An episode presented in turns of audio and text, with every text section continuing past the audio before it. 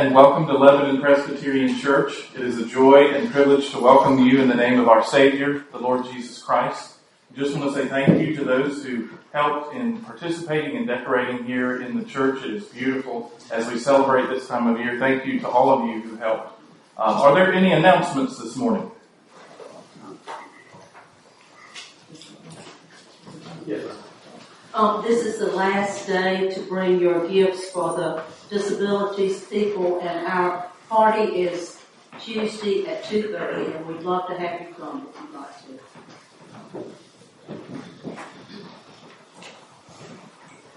I know a lot of you have already done it, but this is the last Sunday for the sign up if you want to put flowers in church. I will be taking the list home with me today. So if you have not signed up and you want to, please do so today, or either contact me. Thank you. And I have one.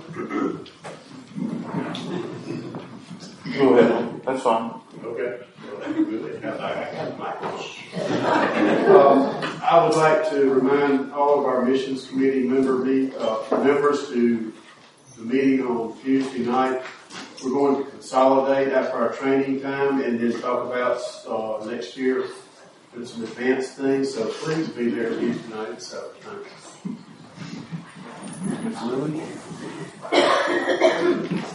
This is just a reminder that Handel's Messiah will be performed today at three o'clock at Zion Presbyterian Church. We'd love to have you all come out.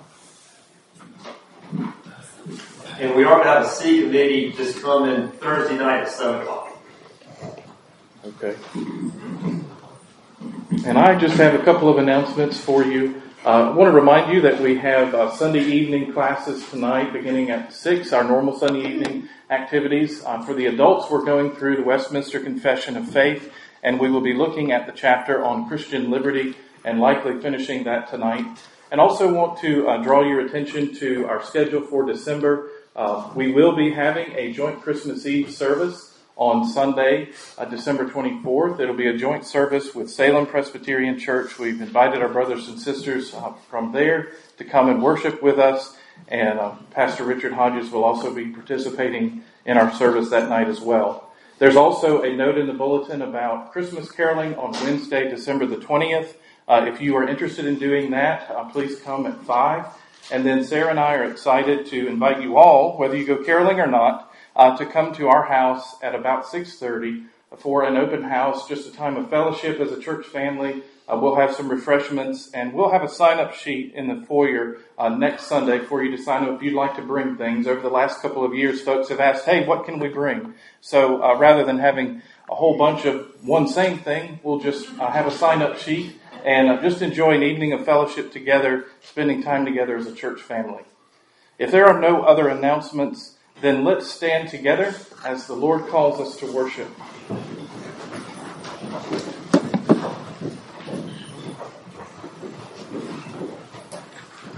The Lord calls us to worship this morning from the book of Psalms, chapter 24. Lift up your heads, O you gates, and be lifted up, you everlasting doors, and the King of glory shall come in.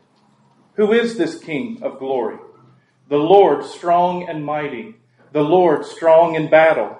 Lift up your heads, O you gates. Lift up, you everlasting doors, and the King of glory shall come in. Who is this King of glory? The Lord of hosts. He is the King of glory. Amen.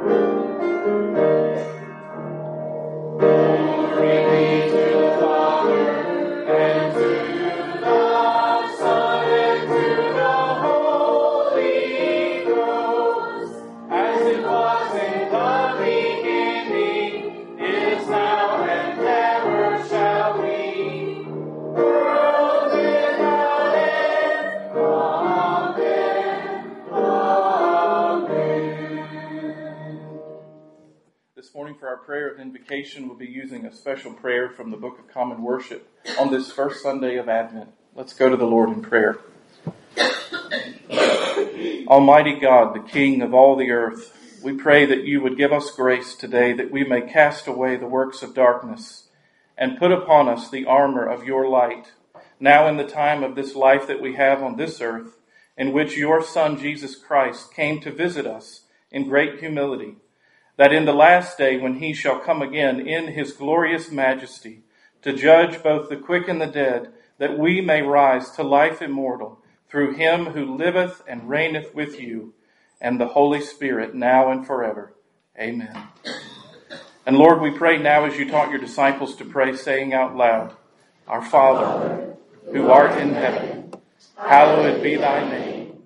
Thy kingdom come, thy will be done, on earth as it is in heaven.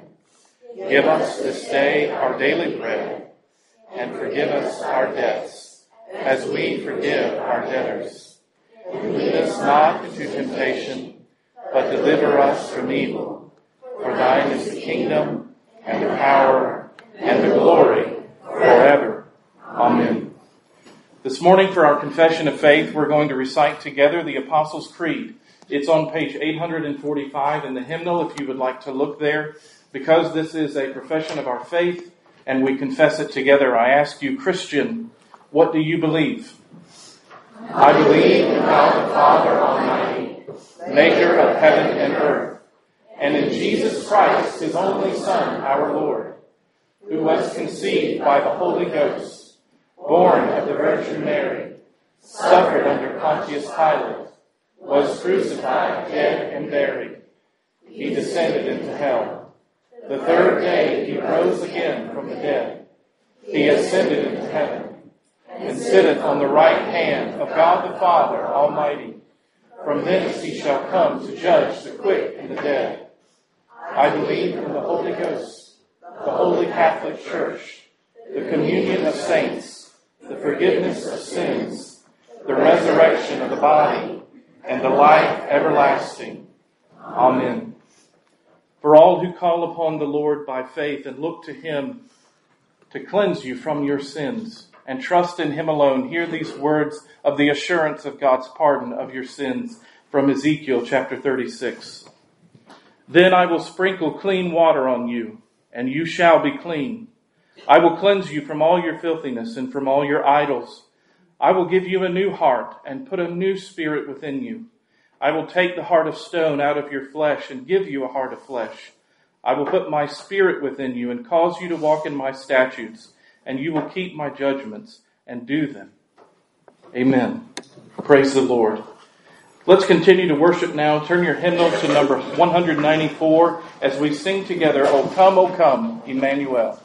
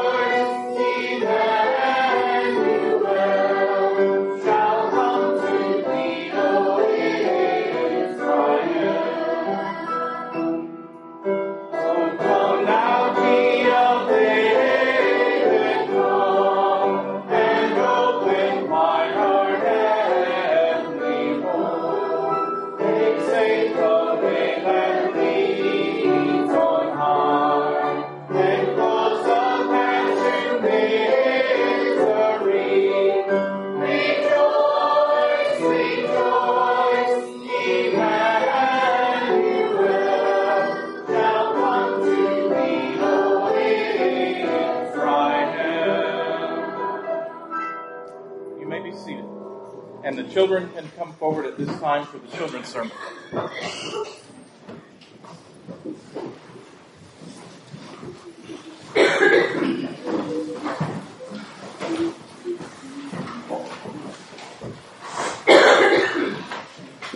Well, good morning, boys and girls.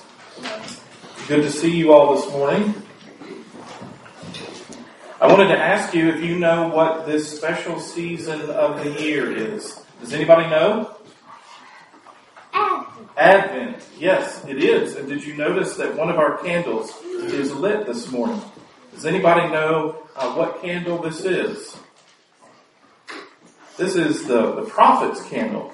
The first candle lit on the first Sunday in Advent is the prophet's candle. And can anybody think, if you had to pick one word, what would be the one word that would describe the message of the prophets? Um, glory. Glory, God's glory, Dayton, Amazing. amazing, Wonderful counselor. wonderful counselor. Yeah, we're gonna, we're certainly gonna read some of those words. If you had to describe one, use one word to describe their message, would it be repent? The message of the prophets. It is. Hear these words from Isaiah chapter 9, verses 2 and 6. It says, The people who walked in darkness have seen a great light. Those who dwelt in the land of the shadow of death, upon them a light has shined. And then verse 6. For unto us a child is born. Unto us a son is given. And the government will be upon his shoulder. And his name will be called Wonderful Counselor, Mighty God, Everlasting Father, Prince of Peace. On this first Sunday in Advent, as we have the, the prophet's candle lit, it's a reminder to us that all the wonderful things that you know in the gospel about the coming of the Lord Jesus was something that was hidden. It was dark and shadowy. The people of God in the Old Testament were waiting and longing and hoping. Will God ever send us the Messiah? Will one ever come who will deliver us from our sins? Why do you suppose they were walking in darkness? What was dark about the times they were living in? Anybody? Did the sun not come out during their days like it does for us? It doesn't mean that kind of darkness. It means the darkness in, in their heart, in their soul. They had no idea what it meant for Jesus to come into the world. They only had these promises and the word of the prophets that said to them, repent. You remember when Jesus came and John the Baptist spoke and he said, repent, the kingdom of heaven is at hand. Jesus was saying that the kingdom of heaven is with you because I'm here. So this season, we're reminded of our need to come to the Lord in repentance of our sins and walking in darkness, being away from Him. Let me pray for you. Father, I thank you for the hope that we have in the gospel. And Lord, I pray for our covenant children this morning that for each of them, they wouldn't take for granted what it is that you have given us in hope in the Lord Jesus Christ, your Son, our King. Lord, I pray that you would protect their hearts from being dissatisfied with Jesus, that as we, we say in the shorter catechism, the chief end of man is to glorify God and enjoy Him forever. And I pray, Lord, that in, in the hearts of our covenant children, that you would put a satisfaction in Jesus and a hope in Jesus, that nothing that happens to them in this world will ever, ever cause them to question your goodness and your faithfulness to them. In Jesus' name, amen. Thank you.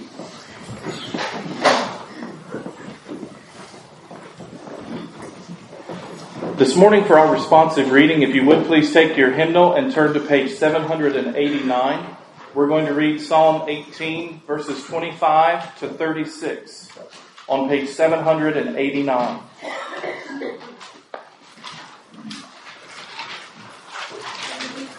I'll begin with the light portion. Please respond out loud together with the bold. Page 789. To the faithful, you show yourself faithful. To the blameless, you show yourself blameless.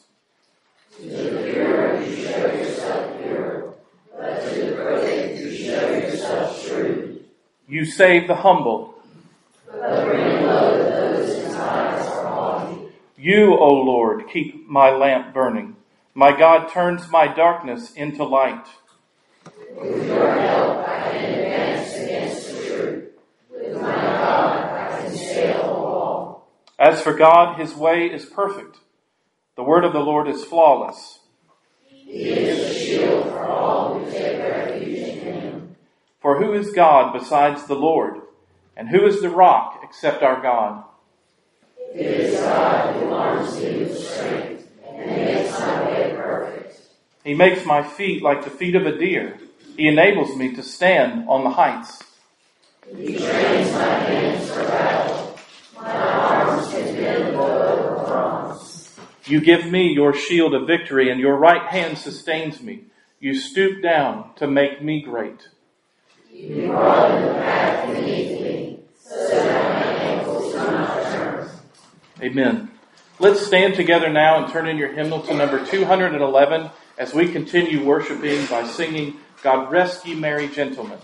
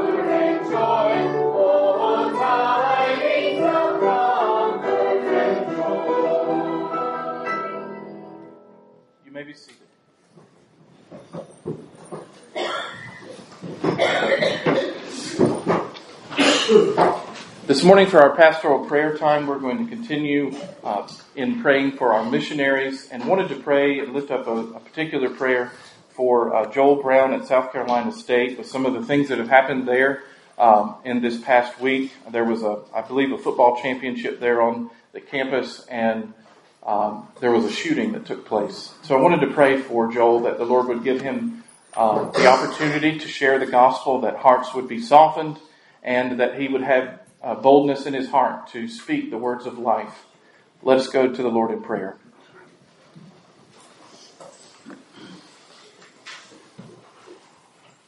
Our Father in heaven, we thank you and we praise you that we may call upon you in boldness and call you our Father. That we are your sons and your daughters because of the Lord Jesus Christ. Lord, we thank you for the beauty of this time of worship in your presence, to be able to reflect on and to, to fully set our minds on the hope that we have in Jesus Christ alone. We thank you for this Advent season. We thank you that we may be reminded again and reflect on the truth of your word, that you have come to save and deliver your people. You have done everything that is necessary to draw us to yourself. Lord, we pray that you would build up our hearts today, even in this service of worship, that our, that as we lift up our praises and our minds, our thoughts, our singing, and our listening to your word, that all of these would be done for your glory alone, that we might be truly encouraged, but that our worship might add to the worship of the saints around the world and, and the beauty of the songs that are sung around your throne even this day. Lord, we confess, we have to confess that our worship, though we may mean very well, is imperfect. Even at our very best, it is not giving you the glory that you are due. And so we pray, Lord, that you would make up what lacks in us. And we know that you will because of your Son, the Lord Jesus Christ. Lord, we pray for Joel Brown in the campus of South Carolina State where you have planted him. You have set him there as an RUF minister. Lord, we pray that you would cause him to speak very boldly the words of life to those who may be hurting, uh, to those who may be having lots of questions. And as any college campus would, it's busy this time of year. And so, Lord, I pray that in the midst of the busyness, that you would give Joel divine appointments to be able to share the gospel with people who don't know you. And also that he would have courage, Lord, in doing this. Lord, as he is asked in his newsletters from month to month, we pray for he and for his family.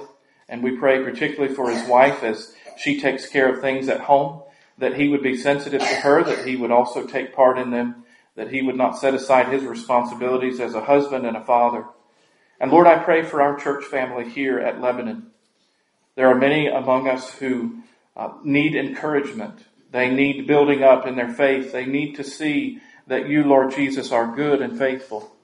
And Lord, I pray that you would be with those specifically who are going through seasons of hardship and the trials of this life because of the fall. It is sometimes very starkly reminded to us that our bodies and this world don't work the way uh, that we think they will and the way that we might expect. And except for our eyes being on you, this would cause us to despair. And so, Lord, I pray for your people that you would encourage them, that you would point us to the Lord Jesus Christ, that we would see in him our perfection, and help us, Lord, in wanting to be perfect ourselves apart from you. We would rather just be God than have to depend on you. And we confess that to you this morning. We pray, Lord, that you would hide us in the cleft of the rock, that you would show us your glory today as we praise you, as we read your word, as we hear it proclaimed. We pray, Lord, that you would be pleased to pour out your Spirit upon us. In Jesus' name, amen.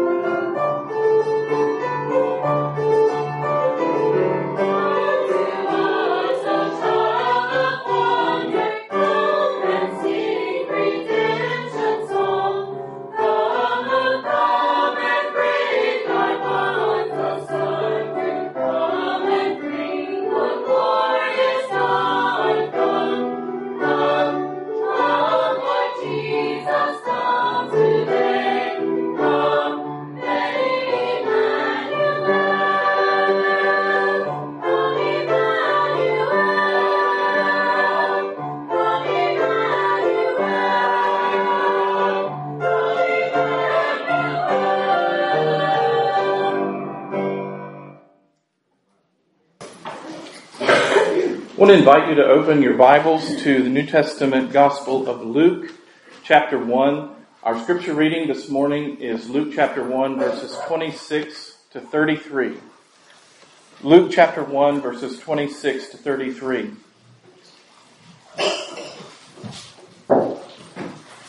This is the word of the Lord. Now, in the sixth month, the angel Gabriel was sent by God to a city of Galilee named Nazareth, to a virgin betrothed to a man whose name was Joseph, of the house of David. The virgin's name was Mary. And having come in, the angel said to her, Rejoice, highly favored one. The Lord is with you. Blessed are you among women. But when she saw him, she was troubled at his saying, and considered what manner of greeting this was. Then the angel said to her, Do not be afraid, Mary, for you have found favor with God. And behold, you will conceive in your womb and bring forth a son, and shall call his name Jesus. He will be great, and will be called the Son of the Highest. And the Lord will give him the throne of his father David. And he will reign over the house of Jacob forever, and of his kingdom there will be no end. The grass withers and the flowers fade, but the word of our God abides forever. The sermon this morning is entitled Great and Glorious. This Sunday we begin the Advent season. If you're not familiar with it, Advent is the, the four Sundays in December leading up to Christmas. And we begin this first Sunday of Advent starting a series entitled The Coming of the King. We're taking just a brief break in our study in the book of Amos. We will pick it back up after Christmas. This Advent season is meant to be a time for each of us as God's people of waiting and anticipation and hope. It requires really intentionally being still.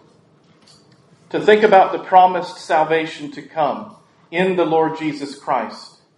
And I wonder if maybe there's a cynical thought in your mind, and maybe for some of you it's already on your face, as you think about this time of year, and here I am standing there saying, Slow down and be still. You've got to be kidding me. You have to be kidding. Slow down. Consider something. I've got three things to do right now, and one of them I'm not even able to do. But I pray that the Lord would give you this gift and blessing this Advent season that you really would be able to slow down, that He would show you the, the true kingdom gospel priority of being in His presence, of reflecting on the incarnation of the Lord Jesus Christ coming into the world. And may He sanctify for you your spiritual sight to see this not as a time only about a baby in a manger and shepherds, but about God's kingdom come into the world in the person of the Lord Jesus Christ. Jesus, the Son of God, come in human flesh, God among us, to roll back the curse that had been pronounced on Adam and Eve, to redeem his people from their sins, and to glorify his Father. And may your heart sing and rejoice, as the angels did in Luke chapter 2, verse 14, where it says, Glory to God in the highest, and on earth peace, goodwill towards men.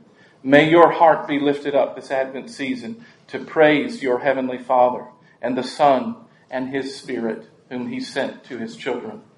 This morning, as we look at this text, and the sermon is entitled Great and Glorious, I want to do so with four points this morning. The first is I want you to notice the announcement. Secondly, identify the promises. Number three, recognize their gospel significance. And lastly, enter into the joy of this hope. So, number one, notice the announcement.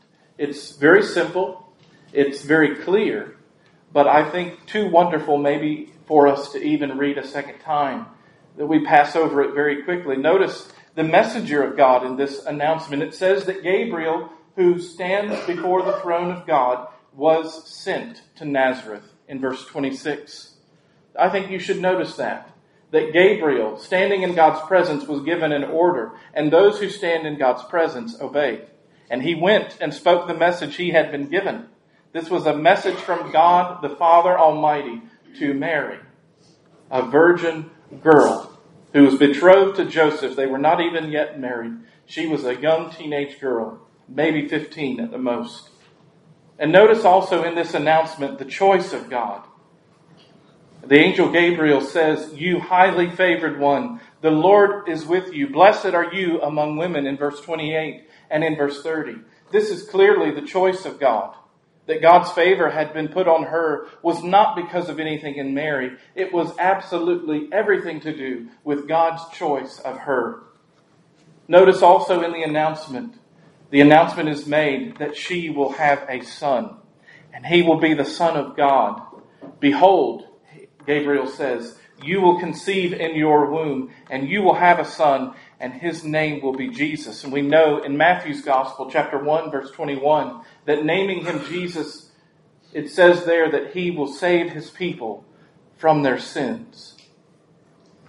So not only does this young teenage girl who has no idea what it means to even carry a baby in her womb is being told that she will be raising God Almighty, the one who will be saving his people. Talk about pressure on a new mom. Whoa. And lastly, notice in this announcement the call of God. You have to see this. He says, rejoice.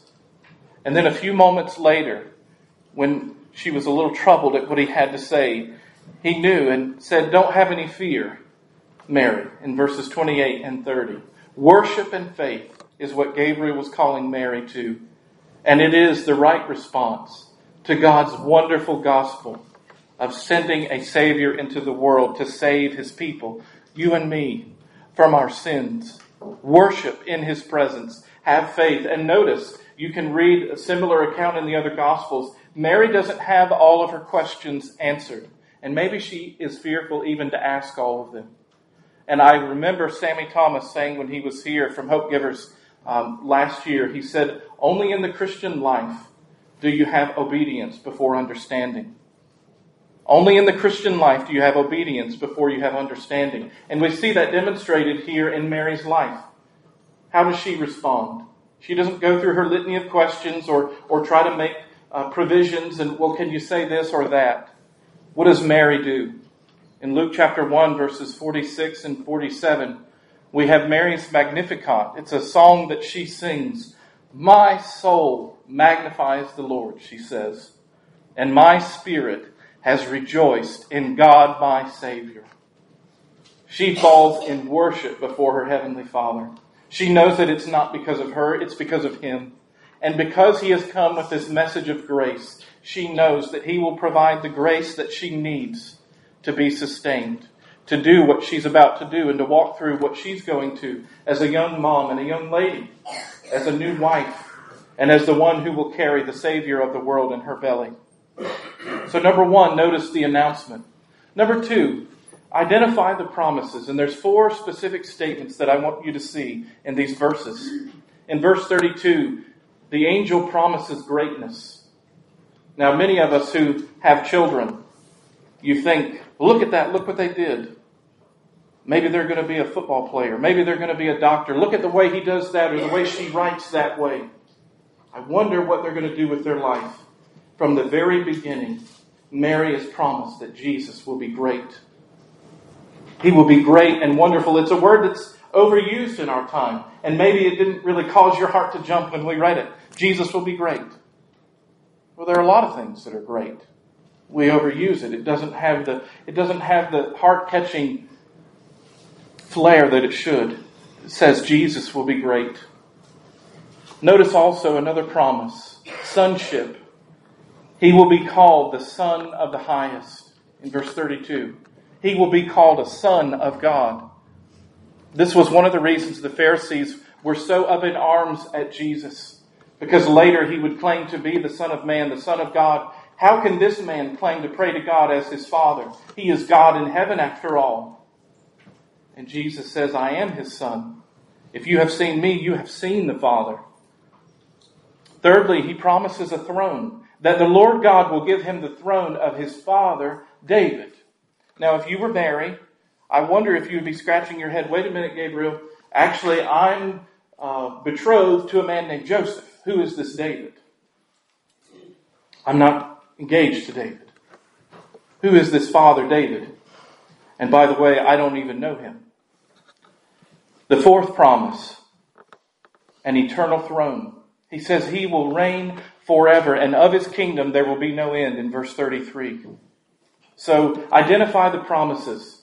Number two. Number three, recognize their gospel significance. Charles Wesley wrote a hymn. We sing at this time of year. Come, thou long expected Jesus, born to set thy people free. From our fears and sins release us. Let us find our rest in thee. Israel's strength and consolation, hope of all the earth thou art, dear desire of every nation, joy of every longing heart. Recognize the gospel significance of these promises that the angel Gabriel made to Mary about Jesus coming into the world. They're familiar, maybe, because you may be familiar with your Old Testament. You know it's not the first time in history, in the history of redemption either, that these promises have been made. If you still have your Bible with you, turn to 2 Samuel chapter 7. 2 Samuel chapter 7. It's referred to in this chapter as the Davidic covenant, the covenant that God made with David. You might know some of the history leading up to this chapter from 1 Samuel chapter 16 all the way to 2 Samuel chapter 5. David had been anointed. As we get to 2 Samuel 5, the rebels have all been subdued. Jerusalem has been conquered. The Jebusites have been thrown out. The ark of God has been brought into Jerusalem, the city of God. It would later be referred to as the city of David. And it says here that David was at peace from all his enemies. And that's saying a lot. If you've read 1 Samuel 16 all the way to 2 Samuel 5, to say that he had peace and that Israel had peace from all their enemies is not a throwaway statement. It was a promise that God had given to his people, but David has not known this kind of peace.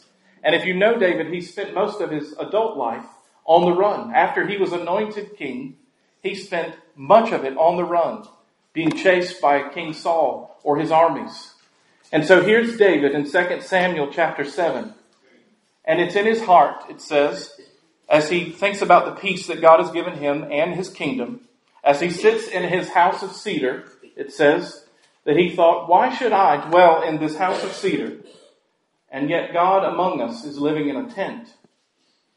In fabric or canvas. Why would God Almighty dwell among us in a tent and I'm living in a house of cedar? I'm going to build God a house. And so he goes to Nathan the prophet and he tells him, and Nathan says, do whatever your heart desires.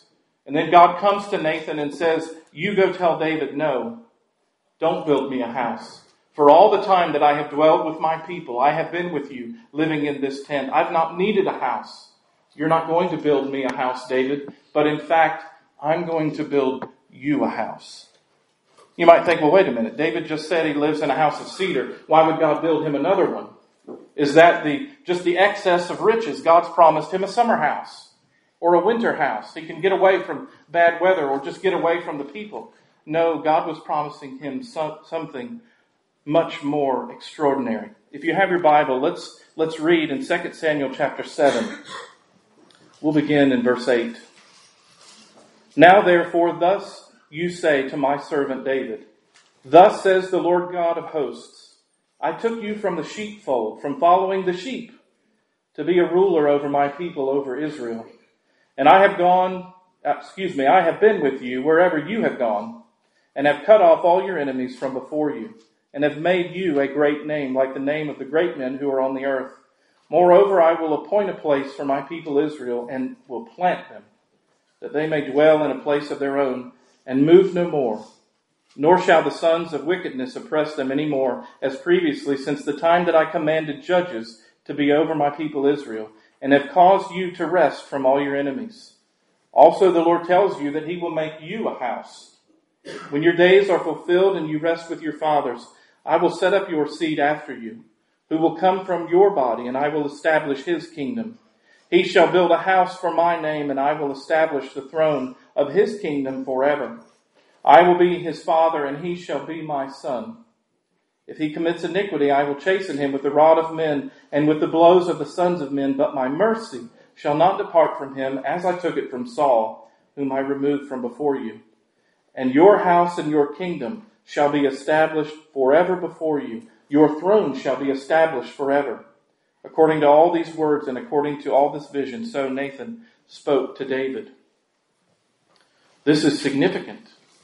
I want to look at these verses in the Davidic covenant, and I want you to think about what we read in Luke chapter 1. Think about the promises that the angel Gabriel made to Mary about her son Jesus.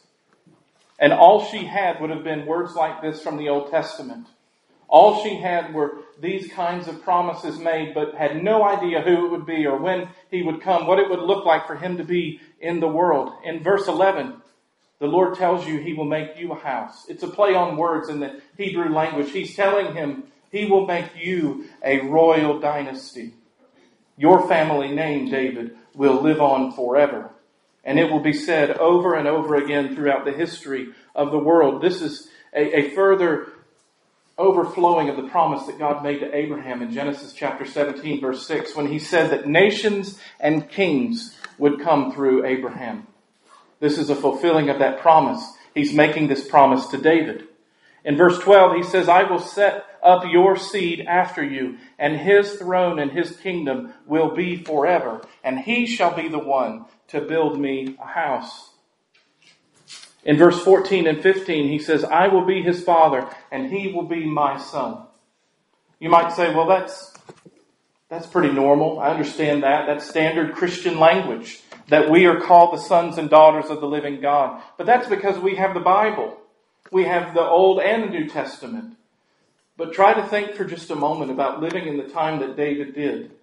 When God comes to him through the prophet Nathan and tells him that your son, David, will be my son. That God will be a son, a father to his people, that his people will be sons and daughters to him. This was extraordinary. They prayed to the God, the Lord of hosts of heaven. When he spoke, they listened. They saw the fire. The mountain trembled, the smoke. And this God who speaks is saying, I will be to you a father, and your son will be to me as a son. He was saying, This is the kind of love that I express to my people. You have a sense of wanting to belong and be a part, to be welcomed in, to have an identity, and I am answering that. This is the identity of God's people. There's not another one for you to look for. But he also promises that he would discipline him. That if he steps out of line, that there would be rules and boundaries that God would give to David's son. That he would cause him to walk in righteousness. That he would discipline him. Think about this, dads, for just a moment as I thought about this, this passage this week. He's promising him discipline. Do you step away from it, dads, because it seems unloving? Here, in some of the greatest promises in all of the Bible, David is being promised that his sons will be disciplined by none other than the perfect Heavenly Father. He will discipline. Do you give rules? Or do you give love and relationship, dads? Do you only give rules? Or are they given so that your children might see love and affection and relationship? The Father promised this through David to his son. He says, I will not leave him, and my mercy I will not take away. This is God's hesed covenant love for his people. His eternally faithful covenant love.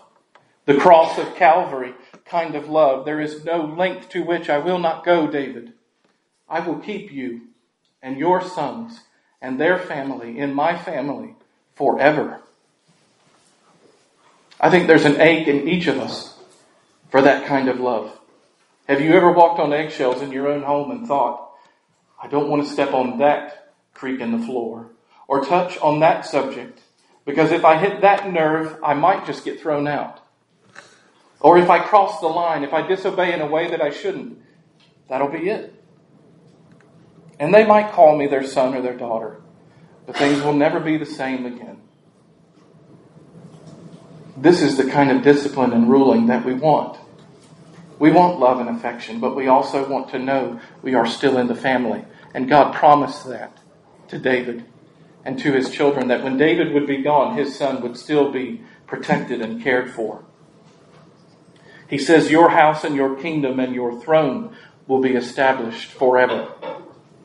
These are great and glorious promises. But what do we see? Think about your Old Testament for just a few moments. Within a generation, Solomon would be a king who walked away from God in gross idolatry. After him, the kingdom was divided north and south. Infighting in the covenant community would progress and, and move on even into the days when Jesus walked on the earth. That's why in John chapter 4, the woman at the well speaking to Jesus, the very Son of God, said, You Jews think this, but we think this. That's the kind of language there was even in the covenant community. They had ungodly kings, awful destruction and exile, both for the north and the southern kingdom, and the people are brokenhearted and wondering, Where is God? Where are the promises? Everybody keeps telling us about the wonderful restoration of Israel, about a Messiah who's coming, who will deliver us, not only from our enemies, but he will deliver us from our sins. Where is he? And what is the sound of his coming?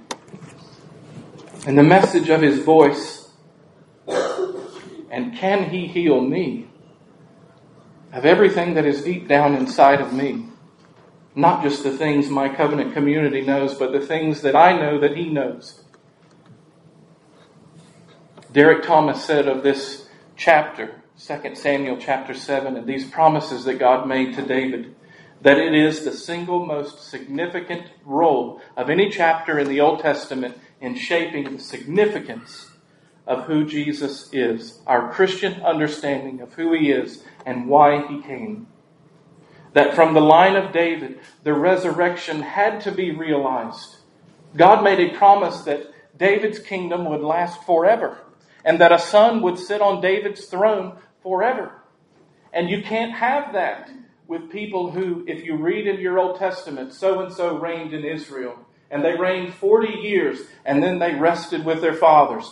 And if you read in the Old Testament, you get that king after king after king. It's no different in Judah than it is in Israel. They reign for a period of time, they die. So God made this promise, and then the audacity of Gabriel to say it again to Mary in Luke chapter 1. What is it that he's promising? Peter at Pentecost said that here in 2 Samuel, David was speaking about the resurrection. That Jesus would go through the exile of death for his people and would rise again victorious over death and hell and the grave that that was being spoken of and realized here, even if David didn't know it. In Hebrews chapter 1, the writer of Hebrews said the same thing that the hope of the glorious resurrection is why we celebrate the birth of Jesus. These promises that were made is because Jesus' kingdom lasts forever. And we are enjoying the presence of the future even right now. Jesus is ruling and reigning. And though you may not see it with your eyes, he is.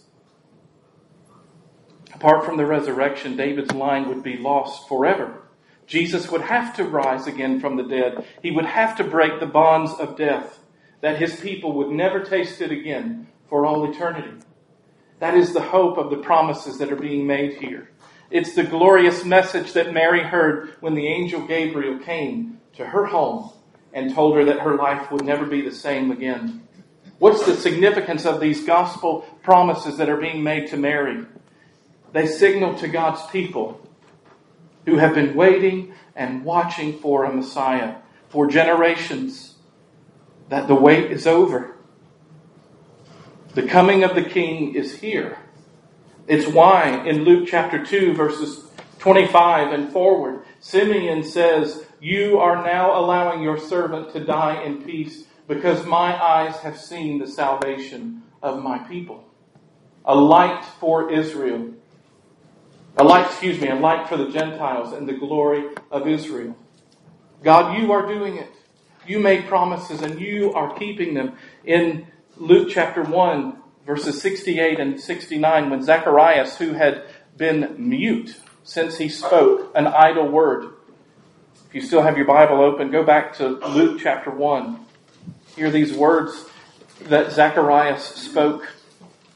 Luke chapter 1, verses 68 to 69. Blessed is the Lord God of Israel, for he has visited and redeemed his people, and has raised up a horn of salvation for us in the house of his servant David.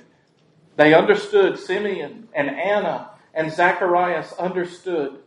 Salvation is here, it's finally here.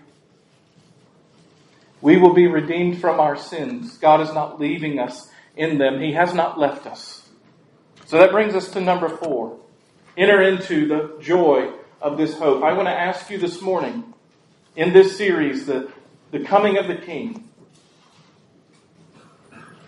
Jesus has come to make sinners his sons and daughters, to give us what our tradition and the Reformed tradition calls the adoption of sons and daughters.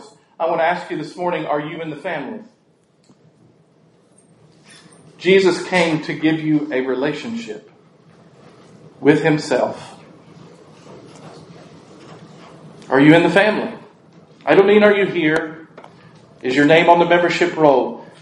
Is your name written in the Lamb's Book of Life? Number two, I want to ask you Does He, the King, the one that you say is the Messiah, the Redeemer, the Savior of sinners, the one that you say you trust and hope in? Does he sit upon the throne of your life? There should be times as a believer that you rejoice as you sit and look at situations in life, and you should be able to count them and name them to your Heavenly Father as you think about things that maybe you would want to do. And yet the Word of God constrains you by His Spirit, He leads you and says, No, you can't do that. You're going to have to do this because you belong to me. And you should rejoice in that because that is the discipline of a Heavenly Father and a fulfillment of promises that He made. I can't do this because I belong to Him. I'm not going to be able to do this because His Word says do this. You should be thankful for that. That is His guiding in your life. Does He sit upon the throne of your life? Does your God ever contradict you? I sure hope He does because we don't get it right, not even half of the time. Enter into the joy of this hope. Worship. Do you know the awe and wonder and humility of David in 2 Samuel chapter 7 verse 18. After Nathan spoke those words to him, it says that David went in and sat before the Lord. God had just told him, No, David, you're not building me a house. What do you do when God tells you no? Most of the time, when we're told no in this world, we sulk. Well, I really wanted to. And especially as we think about worship. Well, I wanted to offer this to the Lord. Why wouldn't He allow me to do it? I did it with the right kind of heart. David is told, No, you won't build me a house, your son will. What do you do when God tells you no? May He warm your heart this morning, dear believer, to go before Him as David did in worship. As he said, God, who am I, and what is my house that you have spoken these words to me today?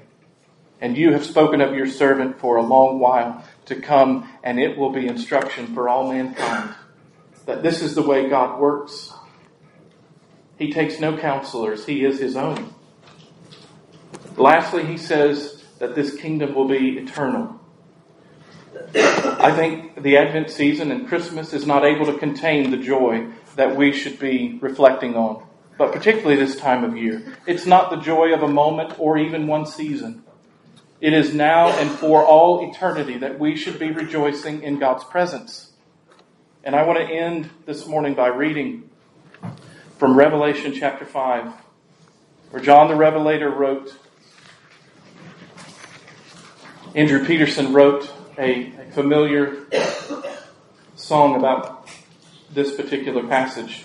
Maybe you've heard it. It's the title of it is Is He Worthy? Is He Worthy? Revelation chapter 5. And I saw in the right hand of him who sat on the throne a scroll written inside and on the back, sealed with seven seals. Then I saw a strong angel proclaiming with a loud voice, Who is worthy to open the scroll and to loose its seals? And no one in heaven or on earth or under the earth was able to open the scroll or to look at it. So I wept much because no one was found worthy to open and read the scroll or to look at it. But one of the elders said to me, Do not weep. Behold, the lion of the tribe of Judah, the root of David, has prevailed to open the scroll and to loose its seven seals. And I looked, and behold, in the midst of the throne and of the four living creatures, and in the midst of the elders, stood a lamb as though it had been slain, having seven horns and seven eyes, which are the seven spirits of God sent out into all the world. Then he came and took the scroll out of the right hand of him who sat on the throne. Now, when he had taken the scroll, the four living creatures and the twenty-four elders fell down before the Lamb, each having a harp and golden bowls full of incense, which are the prayers of the saints. And they sang a new song, saying, You are worthy to take the scroll and to open its seals, for you were slain and have redeemed us to God by your blood out of every tribe and tongue and people and nation, and have made us kings and priests to our God, and we shall reign on the earth. Is he worthy? to receive all blessing and honor and glory and power. As Andrew Peterson wrote, he is. Let us pray. Our Father in heaven, I pray that even in our addresses to you, in our prayers, that we would pause to be even to able to say on sinful lips, Our Father, is a privilege and a blessing. You have made us your sons and daughters. Out of your own good pleasure, there's nothing in us that we could point to the reason why you saved us. And Lord, we thank you for the promises that we have read this morning. May they truly minister to our soul by your Spirit. Use your word to do all that you desire to accomplish, to call us to love and obedience to you. Lord, help us to look to Jesus to be our Savior and not to ourselves. Forgive us when we try to do everything in our own strength and power. And Lord, help us to see our true need of you. May we worship before you, for you are truly worthy. In Jesus' name I pray. Amen. Let's stand together and respond to God's word now by singing hymn number 230, Thou who wast rich beyond all splendor.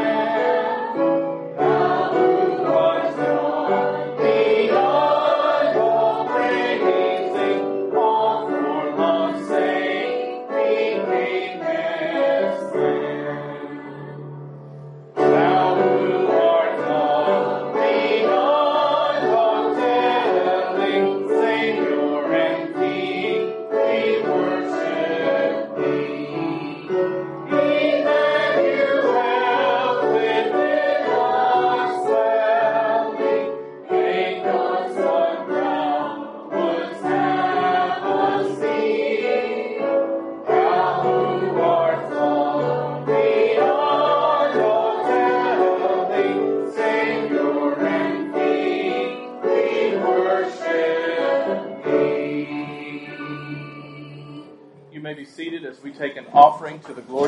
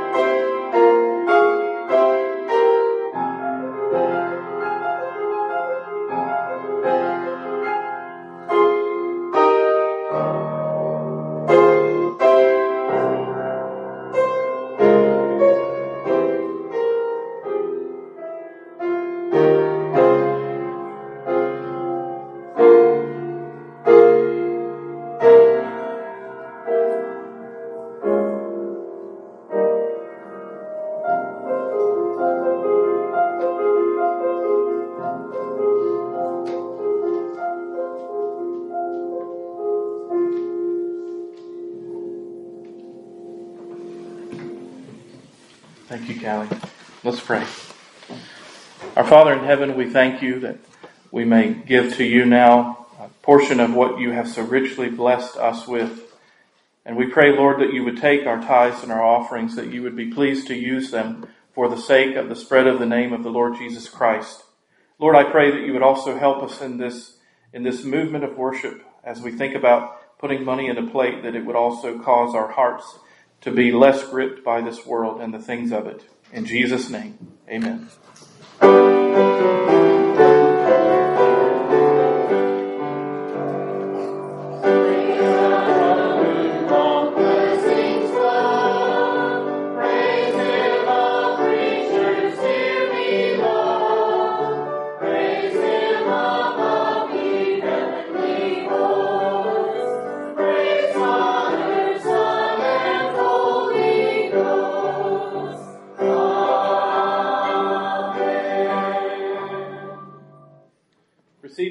Of our Lord.